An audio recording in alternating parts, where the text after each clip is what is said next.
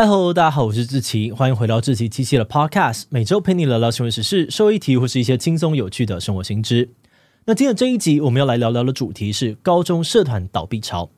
你的高中社团现在还在吗？最近几年哦，很多高中的手语社啊、康复社这些传统大社都陆续的倒闭，就连一些学校的热舞社啊、热音社也出现了招生不足的问题。对于这些大社的没落，许多的毕业学长姐都感到非常的可惜，网络上面哀嚎一片。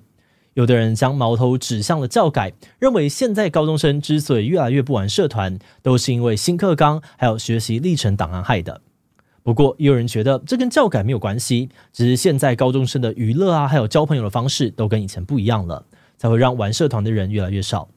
究竟高中社团发生了什么样子的事情？教改过后，大家真的都不玩社团了吗？今天就让我们一起来聊聊高中社团倒闭潮吧。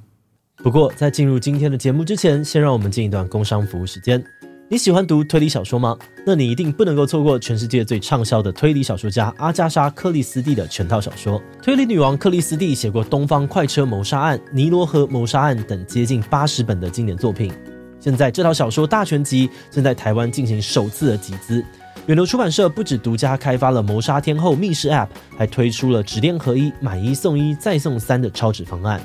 只要买一次，除了纸本书之外，出版社还会再送你一套电子书，然后再加码赠送克里斯蒂自传以及十位推理名家的声音导读。另外，目前有早鸟限量优惠，会再送克里斯蒂英国原装进口官方拼图和独家索引海报，让你透过纸本、电子、声音、游戏，全方位的沉浸在克里斯蒂的推理世界当中。如果你还没有读过克里斯蒂的作品，这就是最好的时机，赶快到资讯栏查看更多的详情，输入智奇七七折扣码，再享折扣一百元哦。好的，那今天的工商服务时间就到这边，我们就开始进入节目的正题吧。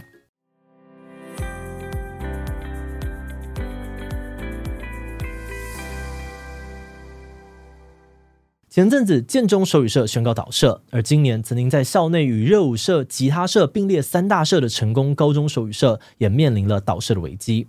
而且不只是手语社哦，以前在很多的高中都是前三大社团的康辅社，也在这几年快速的萎缩，一个接着一个消失。除此之外呢，以往大家抢破头的热舞社、热音社或者是吉他社，最近几年也开始出现招生困难的状况。让不少人担心，自己年轻时参加过的社团也会在几年后走入历史。对于这些大社的没落，很多的毕业学长姐都非常的感慨。大家很难相信，以前从来不会招生不足、社课随便都好几十人，甚至是超过百人参与的大型社团，竟然可以在短短几年内就变成这个样子。于是，大社变成小社，小社死一片，成为了各个高中社团目前共同面临的困境。有些人觉得，这代表高中生玩社团的风气正在消失，而之所以会变成这个样子，都是教改害的。嗯，这边要给离开学校一阵子的老人们解释一下哦。一零八课纲之后呢，大学招生需要看学习历程档案，其中社团表现的部分也会被列入评分标准。这就让很多的学生啊，还有家长都很紧张，因为除了把书读好之外呢，参加对的社团也变得超级重要。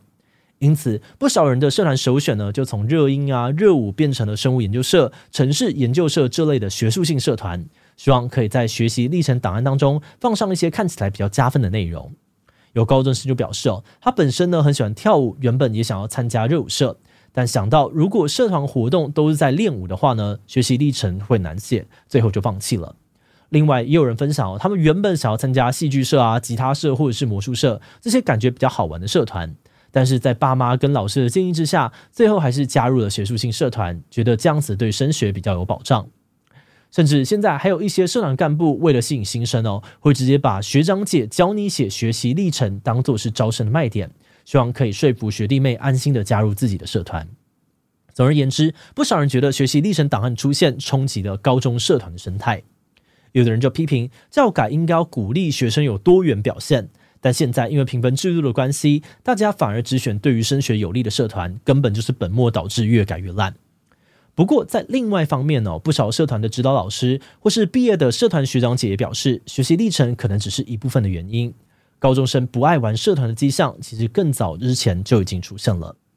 根据很多学校老师或者是社团指导老师的观察，他们发现，在智慧型手机跟行动网络变得普及之后，越来越多的学生对于参加社团活动失去兴趣，因为手机比社团好玩太多了。比方说，以前很多人参加社团的目的是为了认识有共同兴趣的朋友，但现在网络社群随便找都会有一大堆的社团同好会可以加入，似乎没有参加学校社团的必要。那虽然说呢，面对面互动或是一起练习办活动这类的经验是网络难以取代的，但对于一些高中生来说，手机啊、网络社群提供的互动更快速、更丰富，已经可以满足他们的社交需求了。像是有高中生就说，每天光是要念书补习就已经累死了，根本不会想要再花时间玩社团。只要睡觉前呢，可以滑些有趣的影片，回一下同学的线动，就差不多足够了。另外，也有老师发现哦，以前有部分的学生参加社团是因为他们的表演欲比较强，希望找到一个能够发光发热、被看见的舞台。但是现在这个时代，只要自己用手机拍个短片，上传到抖音或者是 IG，就可以轻易的获得关注。跟风拍一个 K-pop 开花舞的影片，就可能有个几万人按赞。相比之下，在社团辛苦练习好几个月，都不一定有人会来看你的惩罚。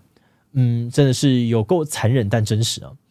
简单来说呢，网络社群平台提供了一个更大的舞台，把那些表演欲强的学生都吸走了，而线下的表演性社团当然就会面临招生困境。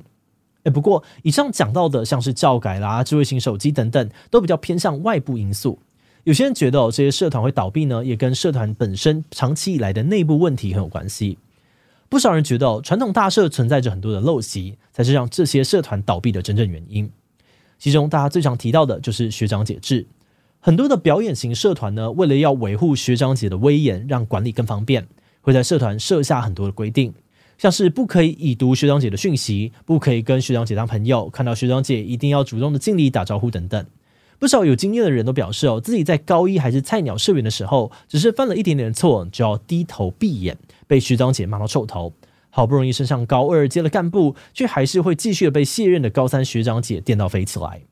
很多人就批评这种阶级严明、威权管教的方式，放在今天早就已经过时了。讽刺这些社团会倒闭，真的蛮正常的，一点都不意外。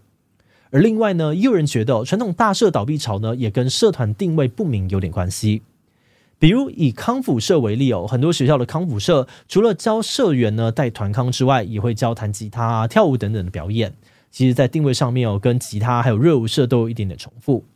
而手语社的状况也很类似，大部分的手语社呢都很着重跳舞的部分。就会变成学校的第二个热舞社，定位同样很模糊。以前在招生人数充足的时候，这些问题还不是很明显。但现在新生对于表演型、娱乐型社团兴趣缺缺，也导致康复社啊、手语社要跟热舞社等等的社团抢人，更容易出现招生危机。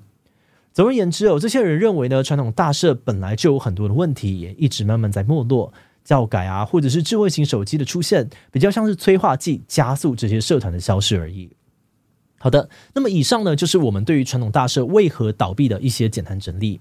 接下来我们可以来看看，学生加入什么样的社团真的对升学影响很大吗？嗯，答案是不一定。虽然说有些教授呢，在看学习历程档案的时候，的确会从学生参加过的社团来初步判断学生是不是对于特定领域有兴趣。不过也有很多的教授在受访时表示，这真的就只是初步的判断而已。实际上哦，这个学生是不是真的对某个领域有兴趣、有热情？面试的时候就会知道了。比方说，你的学习历程档案上面写说你有参加生物研究社，但当教授问你对于什么样的题目有兴趣，有没有做过什么有趣的研究，你却都支支吾吾，讲不太出来什么东西。那这样子的经历其实就只是一行字而已，帮助不大。另外呢，也有一些教授表示哦，他们并不在意学生参加过什么样的社团，重点是学生怎么样论述他在社团当中的学习经历。比方说呢，学生参加的是合唱团，乍听哦就都只是在唱歌。但如果学生可以清楚地分享自己在社团当中的所学，像是学到了跟团员们的沟通啊、合作的技巧，或是解决问题的方法等等，这些经历都还是会有一定的加分效果。所以总结来看，很多教授所在意的还是学生实际在社团当中学到了什么，学习的热忱有多高。而至于社团本身的领域跟申请的科系关联性高不高，可能并没有家长啊或是外界想的那么重要。节目的最后，也想来聊聊我们制作这集的想法。随着各校的大社一个个熄灯倒社，相信真的有不少人会觉得有点遗憾，好像自己青春的某一块也跟着消失了，也替未来的学弟妹感到可惜。不过我们觉得，如果把时间拉长，就会发现这样子的状况其实一直都有。每个世代都有不同的社团兴起跟没落。比方说，在我们爸妈的年代，土风舞社也一度是各高中的大社。可是，在热舞社开始流行之后，很快就全部倒光了。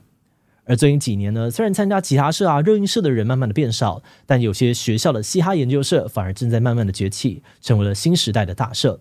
也就是说，社团的版图一直都在改变。所以我们认为，现阶段观察的重点可能会是社团的多元性到底有没有减少。如果说几年之后各个高中的社团数量真的大幅的萎缩，或是变成学术性社团一枝独秀，那这样的状况确实需要担忧。毕竟有学生社团很重要的价值是让学生有更多的机会可以找到一般科目之外自己更擅长、更喜欢的领域。如果社团的选择不够多样哦，我们也很难培育运动啊、艺术、音乐领域的人才，创造更多元的社会。那么回到现在这波高中社团倒闭潮哦，具体来说影响到底有多大？到底是好是坏？老实说，可能还需要一段时间才能够理清。好的，那我们今天关于高中社团倒闭潮的介绍就先到这边。如果你喜欢我们的内容，欢迎按下最中的订阅。如果是对于这集高中社团倒闭潮的内容，对我们的 Podcast 节目或是我个人有任何的疑问跟回馈，也都非常的欢迎你在 Apple Podcast 上留下五星留言哦。那今天的节目就到这边告一段落，我们就下集再见喽，拜拜。